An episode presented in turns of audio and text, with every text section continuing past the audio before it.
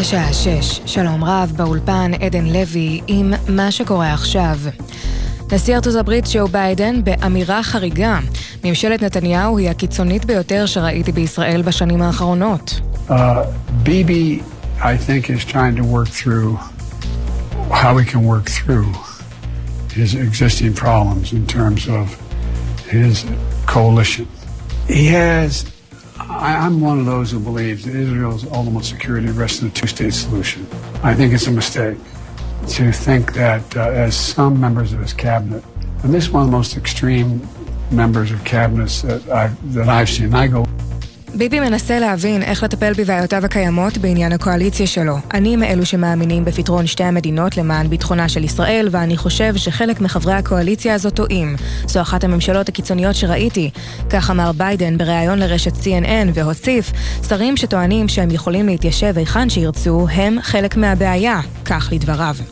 ברקע הסערה על אי הזמנת נתניהו לביקור בבית הלבן, ביידן התחמק מהשאלה האם יזמין אותו בקרוב, ואמר, הנשיא הרצוג צפוי להגיע.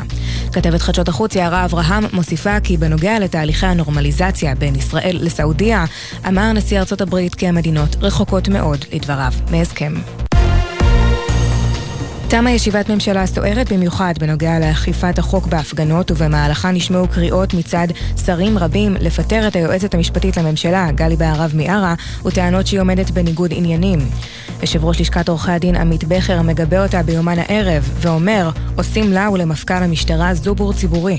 מדובר בהתנפלות שקשה לקבל אותה. כשלוקחים את היועצת המשפטית לממשלה שהיא אשת מקצוע, אגב גם המפכ"ל הוא כזה, ופשוט עשו להם אה, זובור ציבורי. הבעיה המרכזית היא שמי שצריך במקרים האלה ליישם את, את אכיפת החוק הם גורמי המקצוע.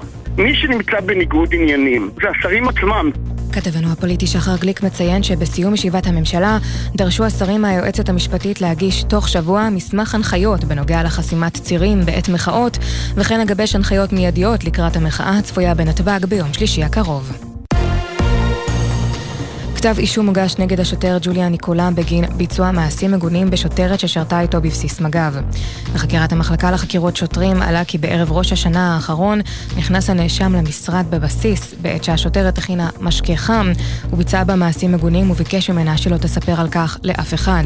ידיעה שמסרה כתבתנו לענייני משפט, תמר שונמי.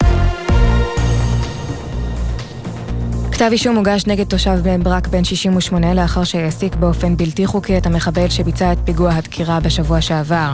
בחקירת המשטרה עלה כי הנאשם הלין את המחבל ואת אחיו והעסיק אותם במשך שלושה חודשים באתר למיון פסולת ברזל בעיר. כתבתנו בתל אביב אנה פינס מוסיפה שהנאשם אף מחק שיחות שניהל עם המחבל ואחיו מהטלפון הסלולרי שברשותו יום לאחר הפיגוע. מזג האוויר, טמפרטורות רגילות לעונה, אלה החדשות.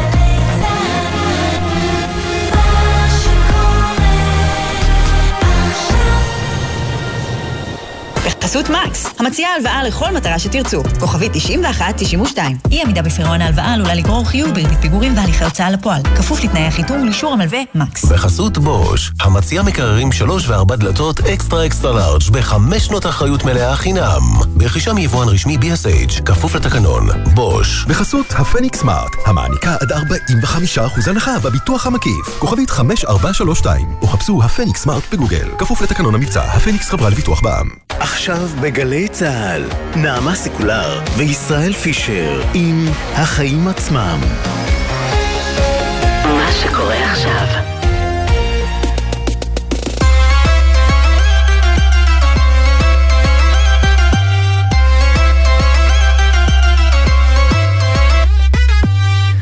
עכשיו שש וארבע דקות, אנחנו החיים עצמם, התוכנית הכלכלית-חברתית של גלי צה"ל. אני ישראל פישר, ולצידי היום נעמה סיקולר, עורכת גלובס. ערב טוב נעמה, מה שלומך? אהלן ישראל, בסדר גמור. תראה, אני בסדר, למרות שאנחנו בשבוע עמוס באירועים, אירועים כלכליים שלא מצליחים להתנתק מהפוליטיקה. את החיבור הזה, יותר בעדינות או פחות בעדינות, ננסה לעשות היום בתוכנית. נדבר עם חברת הכנסת קטי שטרית מהליכוד על חקיקת ביטול עילת הסבירות ועל האזהרות ששידרה לנו היום הבורסה שירדה. נדבר גם על איומי ההשבתה של רשת הקניונים, מרכזי הקניות למעשה ביג, אם ביטול עילת הסבירות יאושר מחר, וגם נתכונן להחלטת הריבית של בנק ישראל מחר, עם פרופסור מישל סטריבצ'ינסקי, שהיה עד ינואר ראש חטיבת המחקר בבנק ישראל. נחזור גם לתוכנית מחיר למשתכן שהחלה עוד בשנת 2016, והיום, אתה יודע, היום מקבלים ראשוני הזוכים את המפתחות לדירות שלהם. אז אנחנו נדבר עם מישהו שזכה בהגרלה כבר בשנת 2018 ועדיין לא נכנס לדירה, וגם עם שמאי מקרקעין שבדק האם לזוכים עשו, האם זה היה משתלם, האם הם עשו עסקה טובה. וגם נדבר על כמה שווים הטלפונים הניידים הישנים שלכם, שלנו, ששוכבים במגירה, אבל זה בסוף התוכנית. לפני הכל, נעמה, מה הכותרת שלך היום? אז תשמע, ישראל, אני רציתי לפתוח בסיפור שביום אחר, אולי בזמן אחר, היה יכול לפתוח מהדורות כלכליות. אליעזר פישמן, אתה זוכר אותו? אה, טייקון כן, שקרס. כן, כן, לשעבר אחד מאנשי העסקים הבכירים ביותר במשק, ומי שעומד מאחורי פשיטת הרגל הגדולה בתולדות מדינת ישראל. אז הוא הודיע לבית המשפט שהוא מבקש להפסיק לשלם לקופת פשיטת הרגל. למה? הוא נעדר מקורות הכנסה, חי מגמלת ביטוח לאומי, ומצבו הרפואי מידרדר. אז אנחנו כמובן נאחל בריאות שלמה לאליעזר פישמן, לא לפני שנזכיר שהסדר החוב שהוא עשה בקבוצת החברות שלו גילם תספורת של 50% מהחוב והותיר את אשתו וילדיו מולטי מיליונרים. אני גם אזכיר שפישמן הוא הבעלים הקודם של העיתון גלובס שבו אני עובדת, אבל תראה איך שגלגל מסתובב לו. איך שגלגל מסתובב, ופישמן היום מסכן, אומר שהוא לא יכול לשלם. אה, אני רוצה לדבר שוב פעם על החיים עצמם, על המצב פה היום, כי מה שקורה היום אנחנו ראינו שוב רשת גדולה, רשת ביג, שהודיעה על כך שהיא מתכוונת להשבית את מרכזי הקניות שלה ביום שלישי, זה דווח בכל מקום, אבל את זוכרת, ב-27 במרס, מה קרה כשנפגשו ראשי המגזר העסקי עם יושב ראש ההסתדרות במה שהיה מאוד מפתיע? בוודאי שאני זוכרת, הם גם הודיעו על שביתה, והיה ככה איזשהו סחף. אגב, היום אנחנו לא רואים הרבה מאוד חברות מצטרפות לעניין הזה. זה בדיוק העניין, לא רק שאנחנו לא רואים חברות, אנחנו גם לא שומעים כלום, לא מיושב ראש ההסתדרות שעוקב בדאגה, אבל לא אומר שום דבר עם תוכן, ולא מאותם אנשים שהשתתפו במסיבת העיתונאים אה, ליאורה עופר והראל ויזל, וגם התאחדות התעשיינים שותקת, ודובי אמיתי גם מהמגזר העסקי, מכולם ביקשנו אבל תגובה. אבל אולי ישראל... ישראל, אולי הם שותקים בצדק, כי אולי הסיפור הזה של עילת הסבירות הוא לא דומה לכל חבילת החוקים כולה, אולי הסיטואציה קצת שונה. אני, זה נכון מאוד, אז תגידו משהו, אז יכולתם להופיע... מה שנראה לי זה שהם באמת חוששים מאותו אפקט כלכלי שיפגע בעצם בחברות שלהם, ולא רוצים להגיד משהו לכיוון הזה או לכיוון הזה, זה יכול להיות. כי תחשבי, אם עכשיו מגיע יושב ראש חברה גדולה ומביע תמיכה בחקיקה המשפטית, הוא מיד יוחרם על ידי אנשי המחאה, על ידי הצד השני של המפה הפוליטית. אם הוא יתנגד לחקיקה המשפטית, הוא יוחרם על ידי הצד השני. אני יכולה לתת לך זווית, זווית הסתכלות אחרת? אולי אנחנו חוזרים למצב נורמלי, מצב שבו פוליטיקה היא פוליטיקה, ועסקים הם עסקים, וכמו שאמר היום רמי לוי, למרות שהוא מזוהה פוליטית, אז אני שמה כוכבית על מה שהוא אמר, ובכל זאת אמר, אני בחנויות שלי שייפתחו במרכזי ביג, אמשיך להעניק שירות לחילונים ולחרדים ולערבים ולימנים ולשמאלנים, לכולם. תשאירו את הפוליטיקה בבית, תתווכחו בקלפי, תלכו להפגנות, תעשו מה שאתם רוצים, זה בסדר גמור, אבל שירות לכולם. את יודעת מה? גם זו אמירה שהייתי מצפה מהם לשמוע. הייתי מצפה מהם להגיד משהו כזה, משהו ש... בואו, אנחנו בסך הכל אנשי עסקים. אתה אומר לא להשאיר את זה כוואקום. לא להשאיר את זה כוואקום, וזה לא בדיוק לא העניין. זה בעיקר אחרי שהם כן כבר דיברו והציגו איזושהי פוזיציה מסוימת, אז אולי עכשיו ננסה לדבר אה, אה, בצורה קצת אחרת, ננסה להשמיע דברים אחרים. אני חייבת להגיד שאני מחזיקה פה בקו הרבה יותר שמרני ישראל, ואני אומרת באמת, בואו נעשה את ההפרדה הזאת, כל בן אדם זכאי לדעתו וזכותו, ואנשים יוצאים להפגין והם נלחמים על מה שחשוב עבורם, וזה בסדר גמור, ואני מכבדת את זה מאוד מאוד מאוד אולטרה. ועדיין אני חושבת שצריך לשמור על איזושהי הפרדה, אי אפשר להפוך את הכל, אתה יודע, מפריע לי כשביג אומר אני סוגר את כל המרכזים. אגב, מה עם בעלי החנויות, בעלי העסקים היותר קטנים, שלהפסיד יום פדיון עבורם זה נורא נורא משמעותי. זה משמעותי מה מאוד. איתם? מה. איתם? גם צריך נכון. לחשוב עליהם. צריך לחשוב לא- עליהם, בוודאי. לכן אני אומר, תביעו עמדה. תביעו גם בעד אותן חנויות קטנות. לפחות משהו, לפחות תגידו אנחנו נמשיך לתת שירות כמו רמי לוי ואני מעריך את האמירה הזו שלו. אבל אתה לא חושב שלתת שירות זה להמשיך לעשות את המובן מאליו? זאת אומרת, המשק פתוח. זה למה שהמ- המובן- זה בואו נעשה המובן את המ- מאליו. המובן מאליו הוא להמשיך לתת שירות מצד אחד, ולהביע מחאה מי שרוצה בכך מהצד השני. אבל זאת אומרת, כבר- הכל התערבב בחיינו בצורה שהיא מוגזמת לחלוטין. אגב, גם ברמה העיתונאית, כן? כן. זאת לא תוכנית על עיתונות, אבל גם ברמה העיתונאית הכל התערבב לחלוטין. נכון, אבל ברגע שהם שעיתונאים גם מפגינים וגם מסקרים וגם הכל איזה סמטוחה אחת גדולה. ברגע שהם הכניסו את עצמם לביצה, לדעתי הם צריכים לפחות להשמיע עוד משהו. אז קודם כל אני אגיד לך משהו, אני לא בטוחה, וזה בסדר מבחינתי, אם הם, מוציא, אם הם בחרו להוציא את עצמם מהביצה, אלא שאני לא בטוחה שהם בחרו להוציא את עצמם מהביצה. יכול להיות שהשתיקה הזאת, אתה יודע, זה, זה טביל, לשים כמו בבריכה כשנכנסים ושמים אצבע במים, להרגיש את הטמפרטורה של המים. אז יכול להיות שזה מה שעושים עכשיו, רוצים לראות מה קורה עם ביג, ואז יחליטו האחרים אם הם מצטרפים או. לא. יכול מאוד להיות, אבל תקשיב, אני, אני חייבת להגיד לך, קצת מפריע לי הסיפור הזה, קצת מפריע לי הסיפור שבאמת הכל מתערבב, ואני לא יודעת, אני חושבת שבאמת פוליטיקה ועסקים, ופוליטיקה והרבה דברים אחרים, גם פוליטיקה ועיתונות, וגם הדברים צריכים עד כמה שניתן להיות מופרדים. יכול מאוד להיות. תחשוב, אתה יודע, בוא תראה את ראשי ההייטק. ראשי ההייטק שיוצאים עכשיו למחאה. ותראה, ו- וצריך לומר גם את האמת, בסדר? יש ירידה בהשקעות בהייטק, היא ירידה כן. אמיתית, היא ירידה שהיא יותר חדה ממה שקורה בעולם, צריך להגיד את זה. אבל אני מנסה לחשוב גם על העובד, ויש בחברות הייטק מן הסתם, הרבה יש, מאוד עובדים יש כאלה. נטייה שהיא כנראה יותר שמאלנית, אבל אני מניחה שגם בחברות הייטק יש עובדים בעלי תפיסות יותר שמרניות. אגב, אולי גם אנשי מרכז, אולי גם אנשי שמאל מתון שחושבים שלא כצעקתה. מה עם האנשים האלה? איזה מסר עובר להם? שלא לגיטימי שהם יעבדו בחברות האלה? שהם צריכים לשקר לגבי הדעות הפוליטיות שלהם או לגבי האמונות שלהם? לא יודעת, זה סיפור קצת מורכב. לכן גם מסר מרגיע הוא מסר בעיניי. אבל אני חושב שצריך מיצינו. להתחיל. כן, יאללה. יאללה, נתחיל.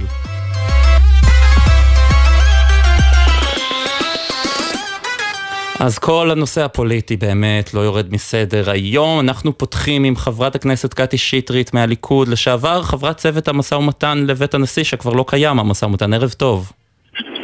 ערב טוב, שלום וברכה.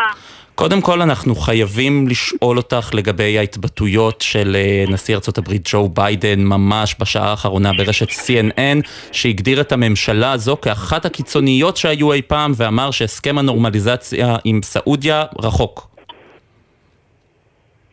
הוא אמר את זה, וצר לי לשמוע את זה, כי אני לא חושבת שמתפקידו לבוא ולהגדיר את הממשלה שלנו כמד...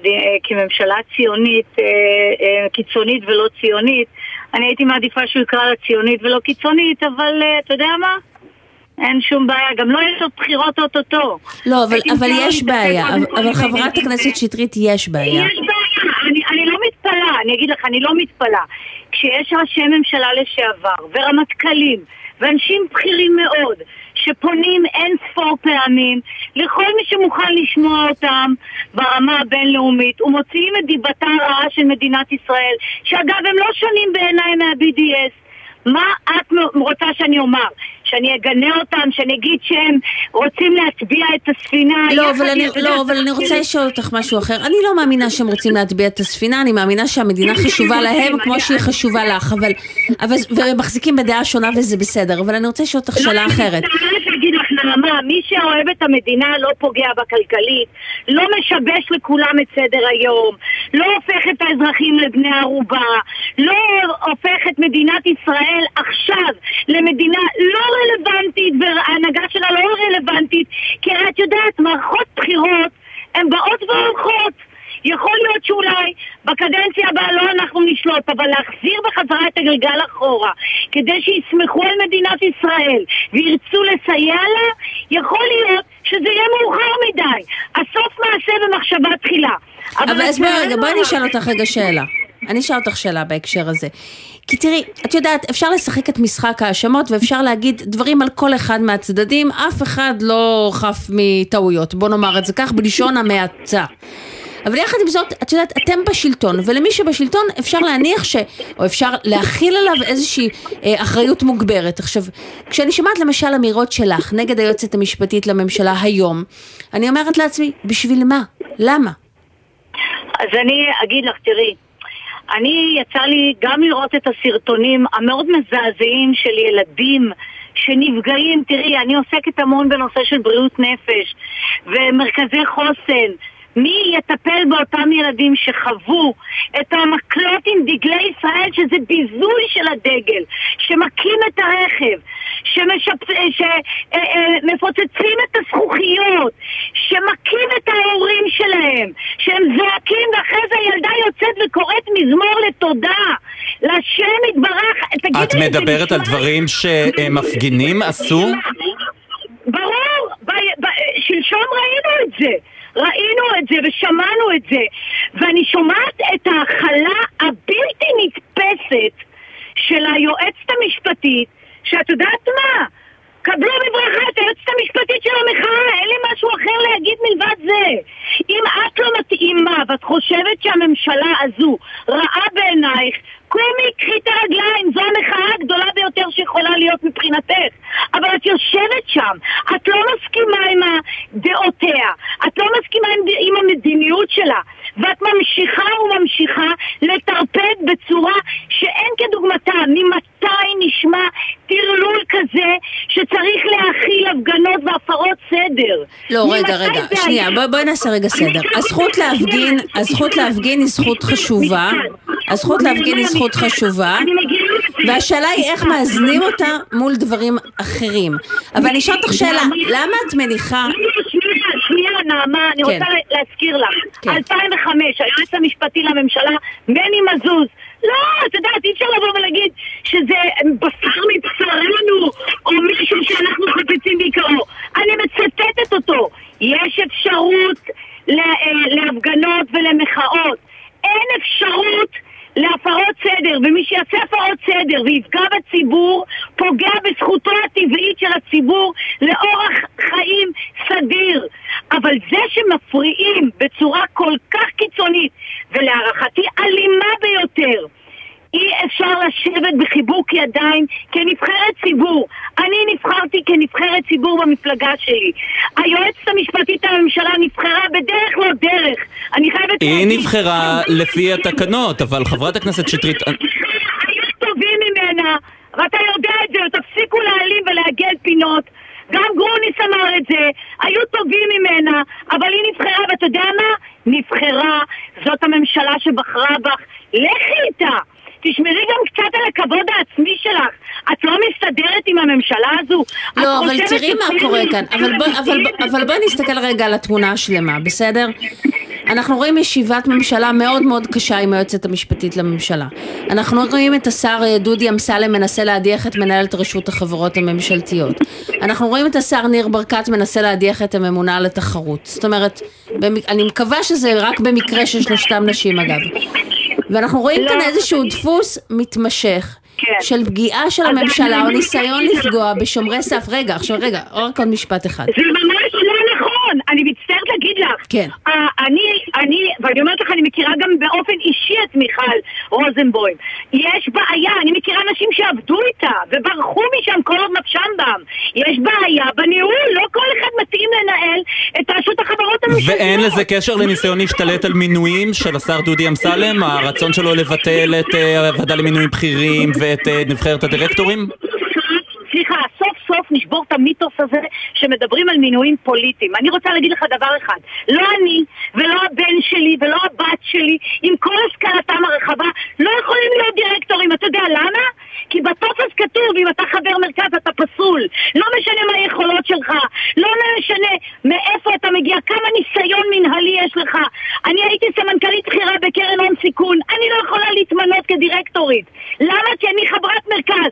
לעומת זאת, ביש עתיד, המינויים היו שם על ימין ועל שמאל, כולל שגרירים, כולל בחברות הממשלתיות. ובממשלות הליכוד לא היו מינויים על ימין ועל שמאל?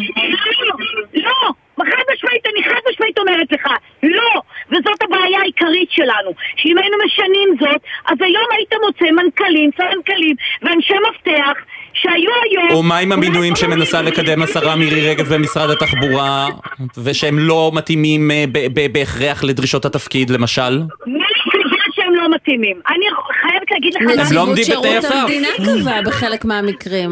לא אנחנו. אני אגיד- לך משהו, אני הייתי בין אלה שהתעמתתי עם אורי יוגב כשהוא היה. יושב ראש החברות הממשלתיות. אני הייתי ראש המטה של שר התחבורה. קיבלתי לידיי אלף אנשים בנבחרת הדירקטורים שהוא בחר. אבל הוא גם שם בשמות המומלצים את האנשים שהוא רצה. כשאני הבאתי מתוך הרשימה אנשים כמו פרופסורים ואנשים נכבדים מאוד, שמצאתי, מה לעשות, מצאתי אנשים טובים, הוא פסל אותם. הוא פסל אותם, למה? כי אנחנו בחרנו אותם. אז אני שואלת אותך, איפה המשילות?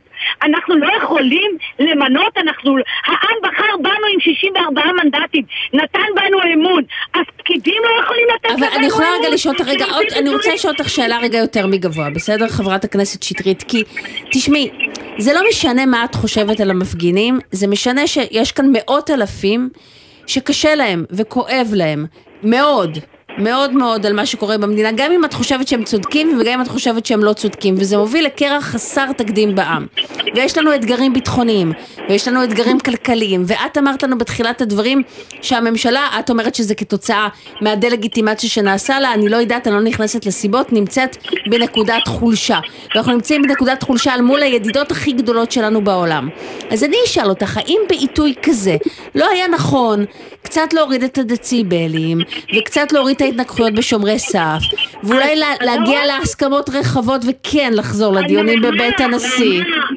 חברים, אם הייתם מראיינים חברת כנסת או חבר כנסת אחר, הייתי אומרת לכם, אתם צודקים. אני ישבתי שם שלושה חודשים. אני ישבתי שם שלושה חודשים והפערים הם לא היו גדולים. אבל איך חשבתם לעצמכם שהם יצאו לציבור שלהם ויגידו לציבור שלהם, אנחנו הגענו להסכמות. הם ידעו שברגע שהם יעשו את זה, המחאה תהפוך את פניה אליהם. הם ידעו וחששו. לא הגיוני שבשבועיים שלושה ארבעה שבועות אחרונים להידברות כל מילה, כל ציטוט היה נפוצץ את השיחות, נצא מהשיחות. אנחנו לא אמרנו את זה פעם אחת. אנחנו אז למה אתם לא חוזרים עכשיו? למה? מפני שדי, יש גם גבול כמה אנחנו יכולים לתת את הלחי השנייה. הם אלה שהפסיקו, לא אנחנו. אנחנו לא איימנו פעם אחת. איבדנו את האמון בהם. עוד פעם נשב שלושה חודשים, עוד פעם נגיע למבוי סתום. אי אפשר, תבטיחו כן. לנו שתוך שבעה ימים אתם מסיימים את כל הסאגה הזו. בבקשה, אבל הם לא עושים את זה. חברת- הם רוצים עוד פעם למשוך זמן, ועוד פעם למשוך זמן, ועוד פעם לעלות בסולם ה- ה- המנדטים. זו המטרה. חברת המטרה היא לא הכנסת מדינת קטי ישראל שטרית. אתם צריכים להבין שאנחנו שמנו הכל מאחור ובאנו בלב שלם ונפש חפצה, רצינו את זה. אנחנו כל הזמן אמרנו את זה מעל כל גלי האתר, אבל הם בכל הזדמנות שהייתה להם קמו ואמרו בקול רם, לא מאמינים, אין הסכמות, אין פשרות, אין כלום. חברת הכנסת קטי שטרית. אנחנו צריכים לסיים. תודה רבה לך על הדברים האלה. תודה רבה. תודה, תודה.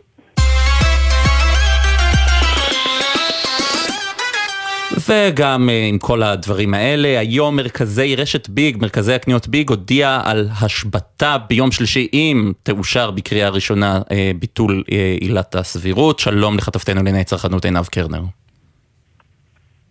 שלום שלום ישראל ונעמה באולפן. אני לא שומעת אתכם כל כך טוב, אתם שומעים אותי? אנחנו שומעים, שומעים אותך שומעים. מעולה. או, מצוין. טוב, אז תשמעו, בעצם אה, אה, רשת מרכזי ביג יוצאת היום בהודעה אה, די דרמטית, שאם אה, החוק אה, לתיקון עילת הסבירות יעבור מחר אה, בכנסת בקריאה ראשונה, הם ישביתו את אה, כל אה, מרכזי המסחר שלהם, אנחנו מדברים על 24 אה, מרכזים מסחריים ברחבי הארץ אה, מצפון עד דרום, אבל ההודעה הזו כאמור, אה, ישראל ונעמה, לא מתקבלת בעין יפה לפני שנדבר על החנויות שמרביתן בכלל לא ידעו על המהלך הזה וחלקן, אה, חלק לא מבוטל מתכוון למרות ההצהרה הזאת וההכרזה של ההנהלה כן לפתוח את החנויות, אבל מגיע חרם אה, נגדי של אה, צרכנים שאומרים שבעקבות ההודעה הזו הם ישביתו את אה, מרכזי ביג והמניה מגיבה בהתאם בנעילת המסחר. מיד שעה לאחר מכן ירדה בשני אחוזים ושתי עשיריות ובנעילת המסחר המוקדם היום בארבע וחצי המניה צללה ביותר משני אחוזים בשבע עשיריות לסגירת אה, יום המסחר וזה בהחלט אה, אירוע אה, מעניין כי אני במהלך היום הזה ניסיתי גם לדבר עם חלק מהרשתות שצריך לומר שיש שם דממה רועמת מבחינת זה שהם בעצם לא רוצים לדבר, אולי הם גם חוששים אבל אף אחד באמת לא ממש מעביר את המסר שזה היה באיזושהי הסכמה עם הידברות מוקדמת. אני מזכירה לכם שלפני מספר חודשים הייתה גם איזושהי השבתה אה, דומה והחנויות אה, נאלצו להתקפל, הפעם הן, הן, הן אומרות אנחנו לא ניתן לזה יד, צריך גם להבין, מרכזי ביג הם, הם בשונה מהקניונים שאפשר לנעול את הדלתות לגמרי ולא פתוחים. לאפשר לאף כן. אחד כן. אז מקומות פתוחים, אבל יש את השערים, את אותם שערים של המכוניות שבפעם הקודמת חסמו אותן, אה, אה, אה, חסמו אותם את אותם שערים, ומעניין איך זה יהיה הפעם, כי ממה שאני שומעת, חלק גדול מהחנויות לא מוכנות להתקפל, וגם אחרי שרואים את הנתונים של ירידת המניה, שזה בהחלט צניחה די גדולה ביום כזה אחרי הודעה כזו, אולי גם בביג ישנו את ההודעה שלהם, אבל לפי שאנחנו לא קיבלנו כן. שום עדכון מהם. למרות שצריך לומר שגם יתר מניות הקניונים ירדו היום פחות, אבל ירדו, וגם ש...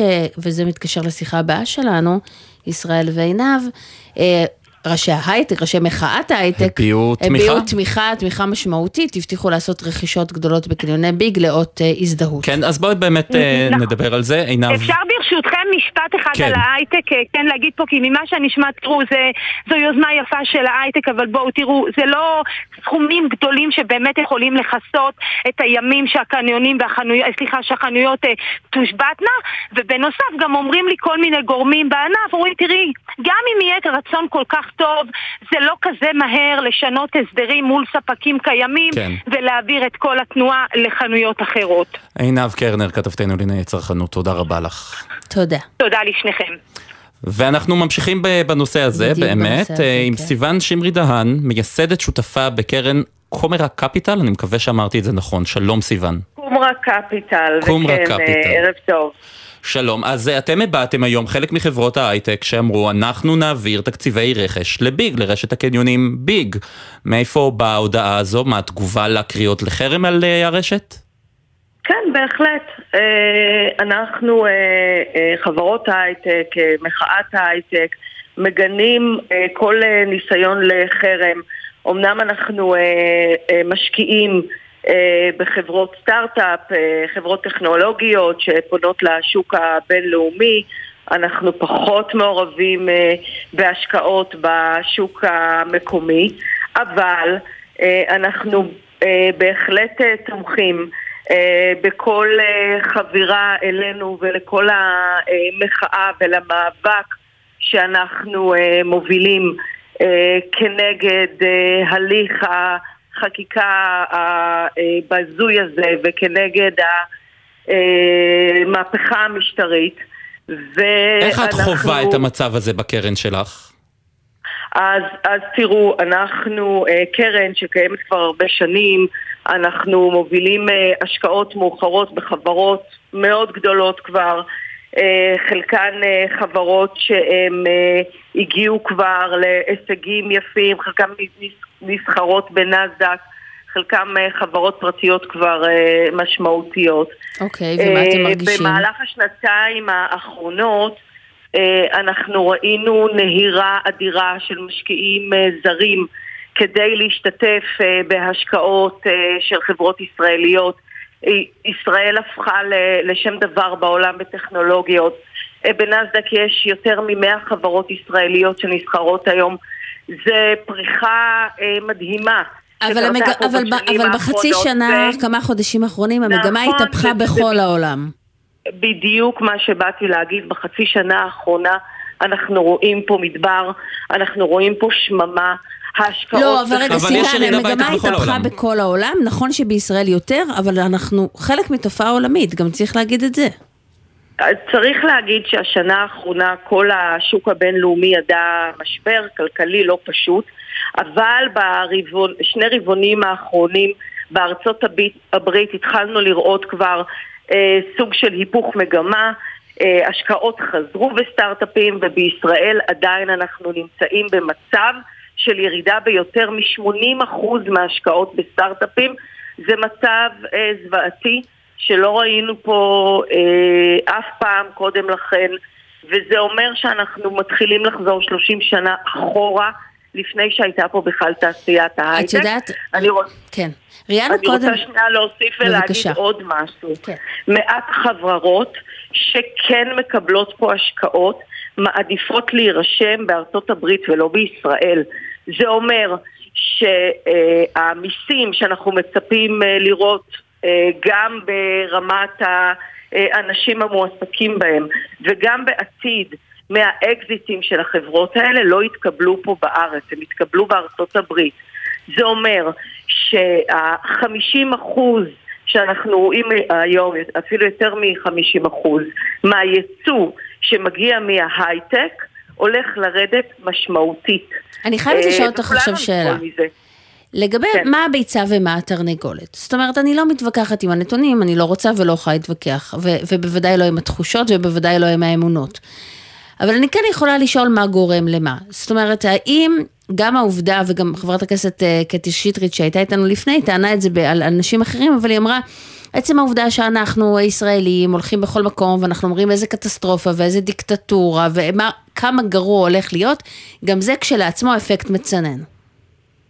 אז תשמעי, אני יכולה להגיד לך שאנחנו uh, בקשר כל הזמן עם uh, משקיעים גדולים, גם משקיעים שמשקיעים ישירות בחברות שלנו, שאנחנו ממשיכים לתמוך בהם ולהשקיע בהם, וגם uh, משקיעים פוטנציאליים שמסתכלים על השקעה בתוך קרנות.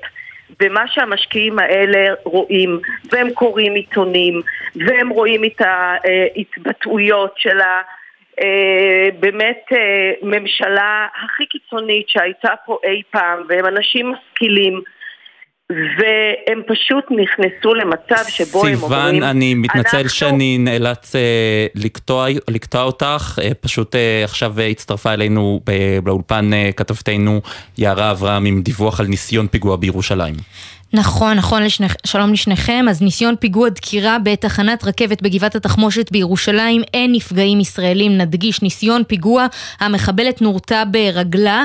לדברי אה, המנטרל, הפ- מהפרטים כמובן הראשונים, מדובר באמת באירוע שקרה בדקות האחרונות. המחבלת הגיעה, ניסתה להיכנס לרכבת, יצאה, נכנסה שוב, הוא שאל אותה אם היא צריכה עזרה, היא הכניסה יד לתיק ושלפה את הסכין, הוא קפץ אחורה, ירה פעמיים באוויר, בהתאם לנוהל כמובן, ביקש, גברת, תזרקי את הסכין, ורק אז ירה בה ברגלה, היא כרגע במצב קל ומטופלת. אלו הפרטים הראשוניים, המפכ"ל שהיה באזור הגיע לזירה, האירוע מתוחקר ונראה שיסתיים נכון לשעה זו. אין נפגעים, זה הכי חשוב, יערה אברהם, כתבתנו. אה, תודה רבה לך תודה על הדברים לכם. האלה. אה, סיוון, אנחנו נאלצים אה, להגיד גם לך תודה רבה בשלב הזה. אה, בסדר, תודה רבה לכולכם. אם. אני יכולה אה, להוסיף עוד משפט. כן, בקצרה. אז אני רק אגיד שביום אה, שלישי אנחנו יוצאים כולנו לרחובות, חברות ההייטק, אלפי עובדים, כדי להביע את התנגדותנו החריפה להמשך החקיקה ולדיון בביטול עילת הסבירות, ואנחנו קוראים לכל אה, חברי ההייטק, אבל לחברות נוספות, גם מקומיות, כמו ביג ואחרות, שאנחנו סופר תומכים במהלך שלהם, להצטרף אלינו. מבחינתנו זהו יום קריטי, ואנחנו אה, מאוד מאוד אה, מקווים שנצליח אה, אה, לחולל אה, פה שינוי של כן. המגמה הזאת שאנחנו רואים כמגמה באמת אה, מזעזעת שמדרדרת את כל המדינה סיוון. שלנו מבחינה כלכלית ומדינית. אני לא מקנאה בעובדים שלך שחושבים קצת אחרת, אבל על זה נדבר בהזדמנות בהזדמנות אחרת, אחרת. כן. תודה רבה. תודה. וחלק מהשבוע הכלכלי הקריטי שלפנינו זו החלטת הריבית שתהיה לנו... מחר? מחר? יש לנו שבוע גם עם ריבית וגם עם נתוני אינפלציה לקראת סוף זה השבוע. ביום שישי, כן. כן. אה, שלום לך פרופסור מישל סטרבצ'ינסקי, לשעבר ראש מחלקת המחקר בבנק ישראל, ערב טוב. שלום לכם ולמאזינים. נו, אז מה יהיה מחר? העלאה? הקפאה? זה אולי אחרי עשר העלאות ריבית רצופות, עכשיו אנחנו לא בטוחים פתאום, לא יודעים מה להגיד. אז אה, אם אנחנו מסתכלים באמת על נתוני האינפלציה במדד הקודם, לא האחרון, אחד לפני, הייתה הפתעה כלפי מעלה, ובאחרון הייתה הפתעה כלפי מטה. יחד עם זאת, ישראל, אה, בנק ישראל מסתכל קדימה, וישנו סיכוי לאיזושהי הפחתה באינפלציה, אה, זה משהו שחבר בעולם מוניטרית לא יודע להסתכל עליו. שני המדדים הבאים שיצאו, כלומר מהחודשים, כשהולכים שנה אחורה, יהיה בסך הכל אחד וחצי. זאת אומרת, ישנו סיכוי שהתחלת הירידה שראינו יכולה להמשיך גם בחודשים הבאים. ולכן אתה חושב, אותי- אם אני, אם אני מנסה לתרגם את מה שאתה אומר, אולי, תגיד לי אם אני צודקת, שמחר בנק ישראל יעצור ויחכה לראות מה קורה.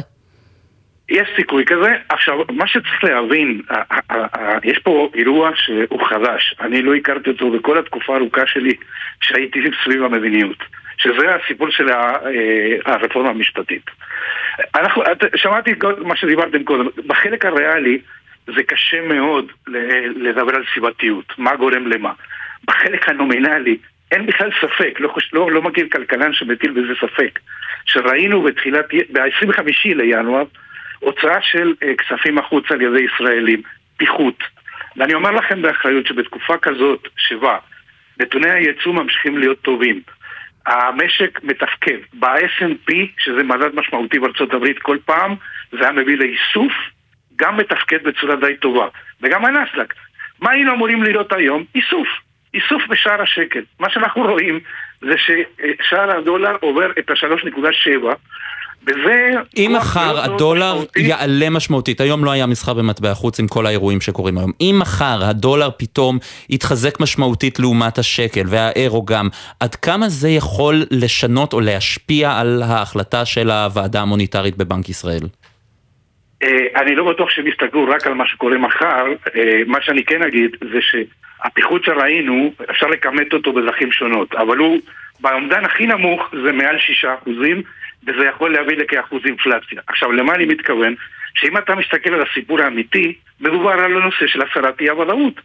כל עוד לא אין הסרת אי ודאות, אז יש פה כוח, כוח שמאוד מאוד אה, מתחזק את הפיחות, ולכן בנק ישראל כשצריך להחליט, צריך להחליט, בהינתן שהכוח הזה ממשיך, אז אה, מה החלטת הריבית שהם יקבלו? אה, ישנו סיכוי שיחליטו להמתין, אבל הסיפור הזה לצערי לא נגמר, זאת אומרת יכול מאוד מאוד להיות, כמו שמדברים בארצות הברית, שיצטרכו לחשוב על העלאות בהמשך, זה משהו שלא נגמר. אז אני חייבת רגע לשאול אותך על החלטת בנק ישראל מבחינת עוד שיקולים. כי יכולים להיכנס אולי, תגיד לי אתה, לתמונה שיקולים נוספים כמו יוקר המחיה בישראל וכמו המשמעות למשל לנוטלי המשכנתאות, שהיא משמעות, אה, אה, אתה יודע, כבדת משקל של עוד העלאת ריבית. עד כמה בנק ישראל מסתכל על הדברים האלה? אגב, זה גם דברים שגורמים לביקורת עליו, בעיקר ביקורת מהכיוונים הפוליטיים. בנק ישראל מאוד מסתכל על הדברים האלה, והסיבה היא פשוטה. אם זה יביא לכך שאנשים יפשטו רגל ולא יוכלו לשלם משכנתאות, זה ילך על הפוך, זה יעשה לא טוב לתהליך. לכן בנק ישראל כל הזמן מסתכל האם העלאות הריבית שיש היום, הן מביאות לכך שיביאו לזה שאנשים לא יוכלו לשלם את המשכנתה. ועד כמה אנחנו קרובים לשם להערכתך? אה, אני לא, לא מעריך שהגענו למצב שבו המספרים יעלו באופן משמעותי. בנק ישראל תמיד מסתכל על כאלה שיש להם, הם נמצאים על הגבול, גם בסכום החודשי וגם על הסכום שביקשו מתוך ההלוואה, מתוך ערך הדירה. והם רואים שהאחוזים האלה כמובן עלו לאורך זמן, אבל מאחר והמדיניות היא מאוד מאוד שמרנית מלכתחילה, זה לא נראה כמשהו שמאיים על המדיניות עצמה. מהצד השני, בנק ישראל צריך לשכנע את בעלי הדירות שיש פה תהליך שבנק ישראל נחוש ויוריד את האינפלציה לכיוון השני אחוזים. לא יודע אם הוא יגיע בדיוק לשני אחוזים, אבל הוא צריך לשכנע אותם. ולכן העלאת הריבית היא נועדה אה, לכך שכאלה שלמשל מחדשים חוזי שכירות, ששם העלייה גבוהה דרך אגב, כן? זה נכנס מהמם. לתוך המדד. מאוד. אז כן. לשכנע, לשכנע אותם שהסיפור הזה הולך לכיוון הנכון ונחזור לשיעורי אינפלציה יותר נמוכים. תגיד עוד שאלה אחת אחרונה לסיכום על השיקולים של בנק ישראל. עד כמה העובדה שהנגיד מתק... מתקרב לסוף כהונתו ויש סימן שאלה על מה יקרה בהמשך, או ליתר דיוק נוטה ללא, כמה זה משפיע? אני לא מאמין שזה משפיע, יש בעיה מוניטרית. אה, אם יש דבר טוב שעשינו בישראל, זה ועדה מאוד מקצועית, אה, בתוכה יש דיונים מאוד ענייניים, וכל הדברים האלה, אה, צריך לקחת אותם רק למקום אחד. אסור שיגעו בעצמאות של בנק ישראל. יש לנו, למזלנו, גוף אחד שהוא מאוד מאוד ענייני, וכל הדברים וכל ההתקפות שהיו לאחרונה, אני שמח שראש הממשלה גינה אותם. פרופסור מישל צרפצ'ינסקי, לשעבר ראש מחלקת המחקר בבנק ישראל, תודה רבה לך. תודה לכם. טוב, אנחנו קצת באיחור, אז כמה הודעות, ואז חוזרים לפרויקט מחיר למשתכן, שראשוני הזוכים קיבלו מפתחות, וגם באיחוד האירופי רוצים להגן על הזכויות של מי שעובד מהבית. מיד חוזרים.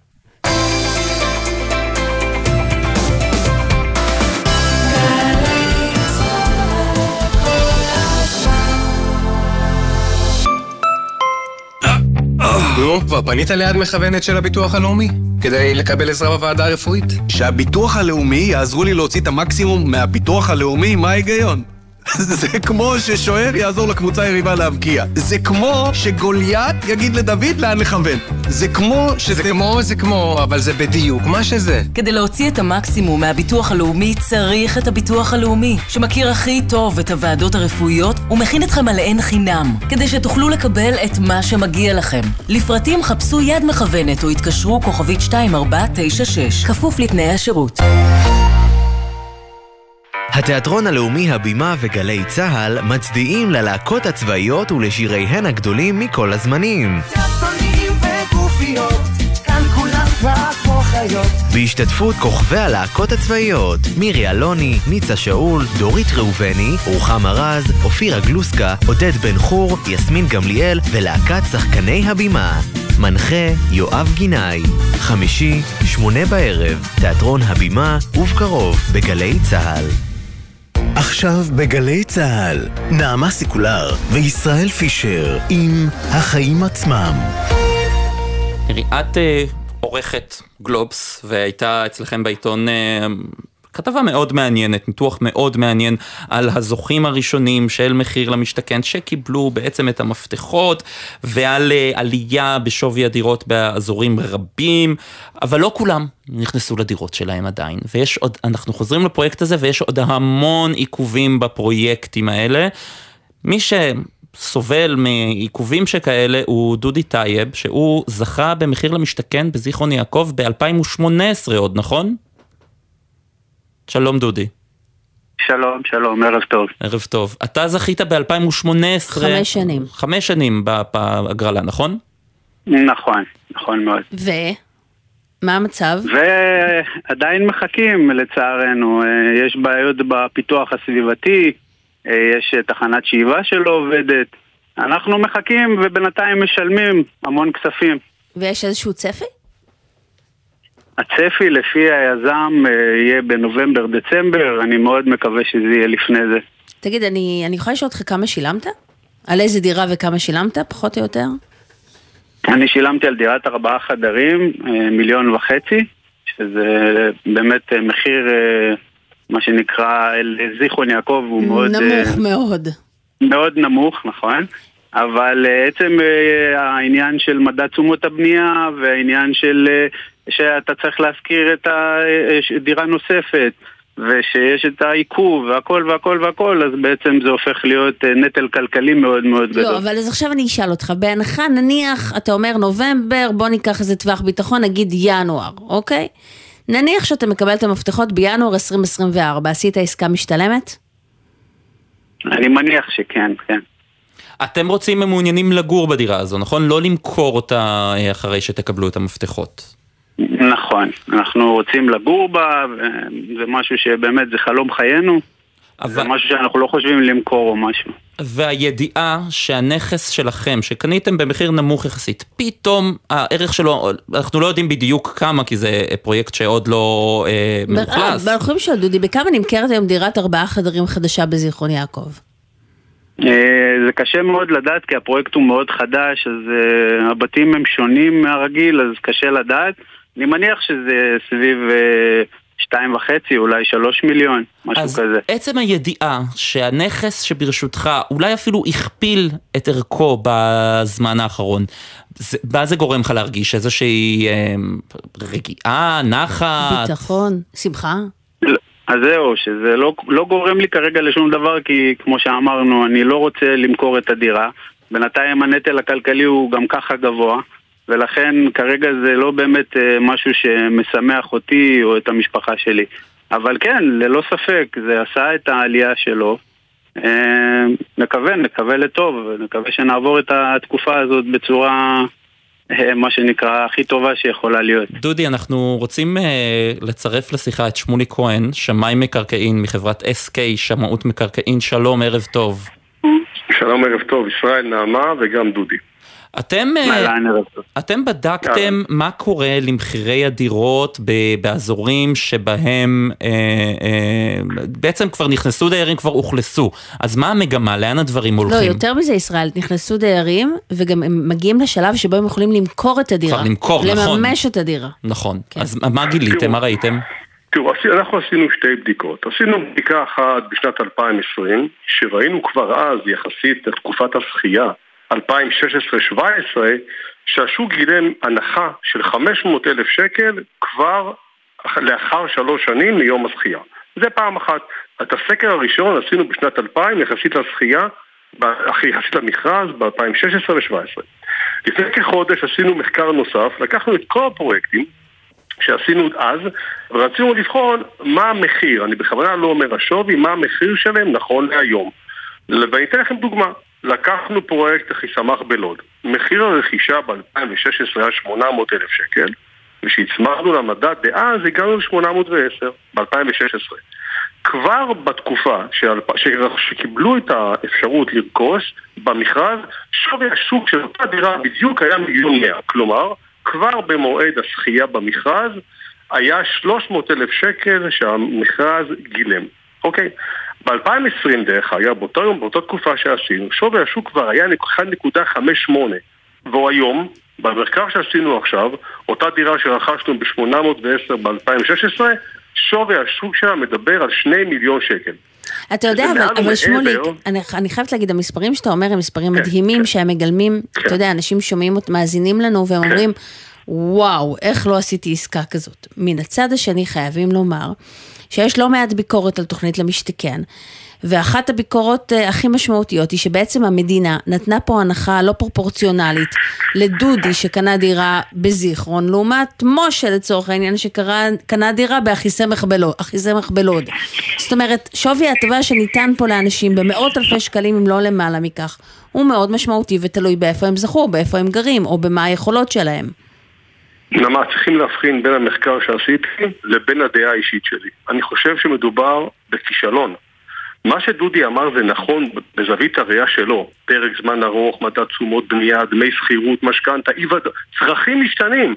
אני לא יודע מה היה הצורך של דודי ב-2016 ו-2017 והיום 6-7 שנים לאחר מכן, אבל הבעיה העיקרית של התוכנית, ופה הביקורת שלי על התוכנית, שבפועל התוכנית עודדה ביקושים בקרב משקיעים.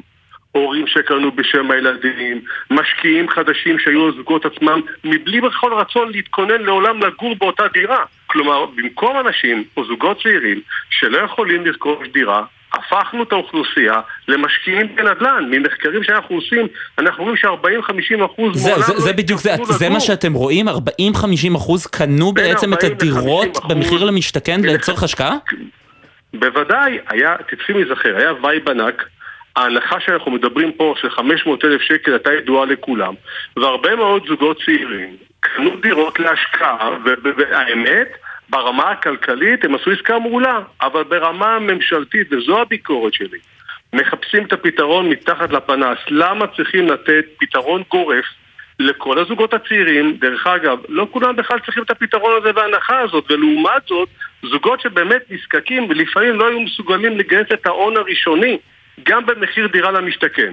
אגב, אתם יודעים, חברים, שלי הייתה- לאחרונה פורסם שיש אה, עשרות, אם לא למעלה מכך, של פניות של אנשים שאומרים עכשיו, אה, סביב המצב הכלכלי הנוכחי, אנחנו לא יכולים לעמוד בתשלומים, תשחררו אותנו מההסכמים, או תיתנו לנו למכור את הדירות, מוקדם יותר. אתה מכיר את זה? אני אומר, אני בוודאי שאני נתקל בזה, אנחנו נתקלים בזה ביום-יום. אנחנו משרד שמלווה פרויקטים בהקמה. פעם אחת, ופעם שנייה עוסק בשמאים של בעלי דירות. אנחנו רואים את התופעה הזאת גם וגם, אפילו בקרב משקיעים, לא רק באוכלוסייה של מחיר למשתכן, שרכשו דירות בפרויקטים מתוך הנחה שהם יעברו אה, פינוי-בינוי, המשכנתאות גדולות ומקשות, ומבקשים או למכור אותם, או לבטל את הנושא של המשכנתה. אבל תגיד, שמוליק, עם כל הביקורת שלך, בבקשה. שאני אני מבינה אותה, ואנחנו כן. רואים את המספרים, ואני מבינה לחלוטין את מה שאתה אומר. אבל אתה יודע, בסוף, בא שר אוצר בזמנו, משה כחלון, ואמר, אני עושה מעשה, והלך על תוכנית לא שגרתית. אה, והוביל לכך שבאמת הרבה מאוד אנשים, בעשרות אלפים, לא למעלה מכך, אה, הגיעו לדירה, ואולי הם לא היו מגיעים לדירה אה, בכזו, בכאלה מחירים, בכזאת קלות. לא שלקנות דירה זה קל גם במיליון וחצי. נכון, נכון, נכון. ואתה יודע, לא, והשאלה לא. אם האמירה שלנו היא לא מתגמלת את האי עשייה, זאת אומרת, ממשלות ישבו ולא עשו שום דבר הרבה מאוד שנים, ובכל זאת באו ועשו משהו מחוץ לקופסה. מה אתה, מה אתה חושב שצריך לעשות? אני מסכים, אני אגיד לך, אני מסכים. אבל תראי, לא הייתה תוכנית רצינית לפני, ולא הייתה אף תוכנית רצינית אחרי. אני חושב שמה שאמרת הוא מאוד נכון, והתוכנית של השר כחלון הייתה מעולה. רק אני אומר שהיא לא פנתה, זה מאוד קל, כי ברמה האדמיניסטרטיבית, הטכנית, זה מאוד קל. בואו נקבע קריטריונים וניתן, אבל השמיכה שלנו בעולם הנדל"ן, ובטח ברמה התגמולית, השמיכה היא קצרה. כל מה שאני אומר שצריכים היו לעשות, וגם היום, לעשות fine-tuning, לתת את ההטבה באמת לזוגות שבאמת נזקקות, ולתת אפילו הטבה גדולה יותר, אבל גם את וגם אני שמענו על זוגות צעירים, ועיני לא צרה בעובדי ההייטק, שמרוויחים 40 ו-50 אלף שקל וזוכים במחיר למשתכן. למה? זו הביקורת שלי. כן, בואו זו- ניתן, את בואו ניתן את זה לאוכלוסיות הבאמת נזקקות, זה מעולה, אחרת הם לעולם לא יגיעו לדירה. זו שאלה אבל טובה לא מאוד. האוכלוסייה. אה, דודי טייב, אתה לא מאותם הייטקיסטים שמרוויחים 40-50 אלף שקל, אתה באמת מישהו שגייס לעצמו את ההון האישי ועבד קשה מאוד כדי לרכוש לעצמו את הדירה, נכון? נכון, נכון, עבדתי מאוד קשה, אני ומשפחתי, אה, שקל לשקל. טוב, זה לפחות טוב שיש לך נכס ביד, דודי טייב זוכה מחיר למשתכן כן, בזיכרון יעקב, תודה. ושמוליק כהן, שמאי מקרקעין מחברת SK שמאות מקרקעין, תודה רבה. תודה לכם. תודה רבה לכם. ואת זוכרת את ימי הקורונה, מי יכול לשכוח? עבדת מהבית גם אז? לא, לא, לא. לא אז ולא היום.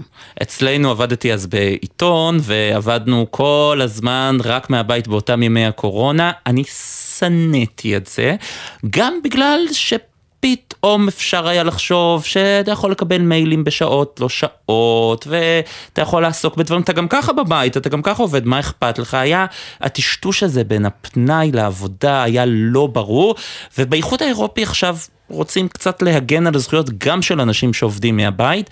שלום לכתב חדשות החוץ, ברק בטש. שלום ישראל ושלום נעמה. אה, אז כן, ב- נתחיל ונאמר שבאמת מאז הקורונה הרבה אנשים התחילו אה, לעבוד מהבית. זה משהו שאנחנו רואים אותו כבר בשלוש השנים האחרונות ככה מתגבש יותר ויותר. עכשיו אני חושב שכל אחד מאיתנו יכול לומר שיש לו איזושהי... אה, טיפה וורקוהוליק, נקרא לזה ככה. תמיד כל אחד מאיתנו יש לו את הנטייה הזאת לעבוד. אני יכול לומר על עצמי שאני אה, אפילו נוטה לעבוד יותר מדי לפעמים מהבית, אה, יש אנשים כאלה. אה, למשל ביפן לצורך העניין, יש להם גם אה, איזושהי נטייה מאוד מאוד מאוד מוגזמת לעבודה, הם לא יודעים לומר לא. אה, מי ששמע או לא שמע ביומן החוץ שלנו בשבוע שעבר גם אה, דיווחנו על זה שיש להם ממש סדנאות לגמילה מעבודה ואיך לומר לא. אז ככה... אבל אצל אירופאים זה שונה המצב אצל הזה. אירופאים זה שונה, יש להם אה, למעשה אה, תנאים לעבודה מהבית, זאת אומרת שיש מעסיקים שמבינים שיש עובדים שלוקחים איזשהו טרמפ על הנושא הזה של עבודה מהבית ואומרים, אוקיי, עד כאן בוא נעצור, מעכשיו אתם רוצים לעבוד מהבית, אין בעיה. אתם תדווחו מתי אתם עובדים, כמה שעות עבדתם, אנחנו רוצים לראות את ההספק היומי שלכם. זאת אגב, אומרת- אתם יודעים שיש גם טכנולוגיות שכבר פיתחו, שממש יושבות לך על המחשב וסופרות כמה זמן אתה מזיז את העכבר, לא מזיז. יותר מדי זמן את העכבר, הסימן שהלכת.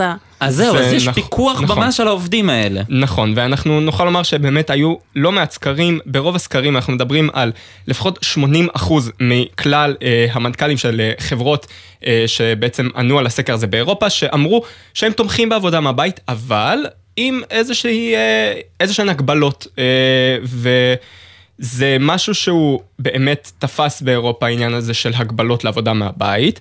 אה, בעולם...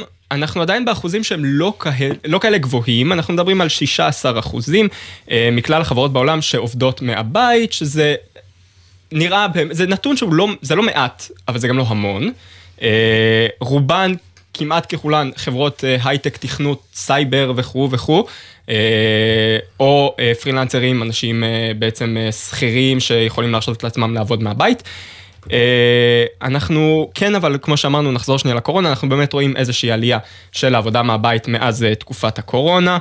אה, זה משהו שגם בארץ בא לידי ביטוי, עשו על זה אינספור כתבות, וגם בתקופה האחרונה, גם אה, כאן בחיים עצמם, דיווחנו אנחנו, אה, שיש גם ירידה קצת פה בארץ. אה, בעבודה מהבית. בעבודה מהבית. זאת מעסיקים שרוצים להחזיר נשים נכון, לעבודה נכון. וכולי, כן. אנשים ש, שמבינים שהעניין הזה של אה, בן אדם שמגיע לעבודה ויושב פיזית במקום העבודה, קצת יותר מועיל וקצת יותר יעיל אה, ל, ל, לסדר היום מאשר אדם אז- שיושב בבית. אז מה בכל זאת הדברים שרוצים אה, להקל על העובדים? אז אה, בעניין ההקלה, מה- ל- אנחנו מדברים על זה שכן, אין בעיה, תעבדו מהבית, אבל שוב, כמו שאמרנו, הפיקוח, הפיקוח ייכנס והפיקוח קיים.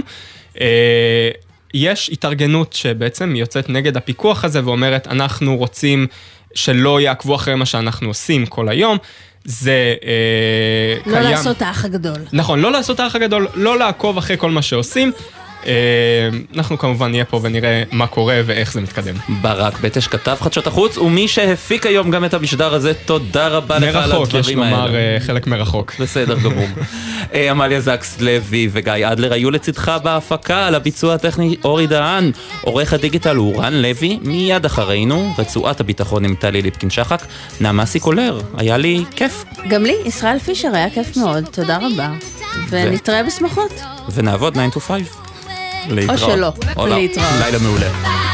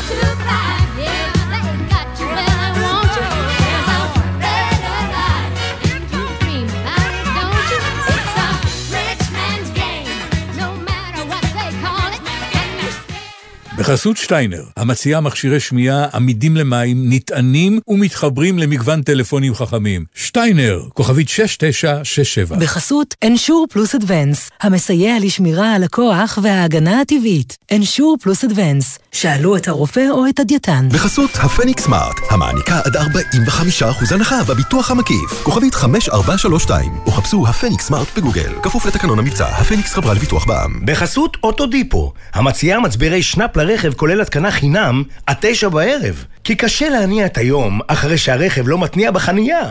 אוטודיפו.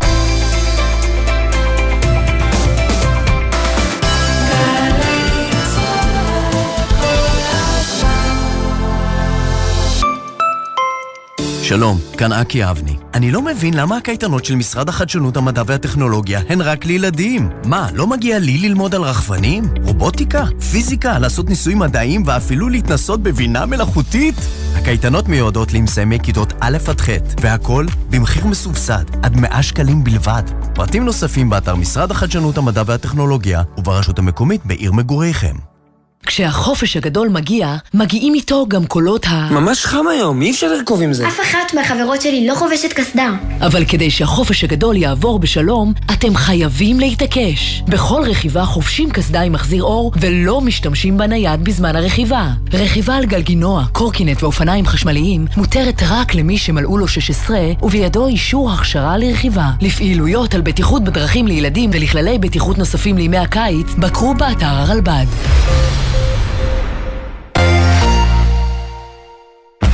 הקשב, מגזין המתגייסים של גלי צה"ל יורד לש... חיילים, עמית, מגזין החיילים. כן, אבל הפעם אנחנו משדרים מפסטיבל מתגייסים. עדיין, אנחנו הקשב, מגזין החיילים. מגזין המועמדים לשירות ביטחון יורד לש... לא, חיילים. מגזין השמיניסטים שסיימו י"ב?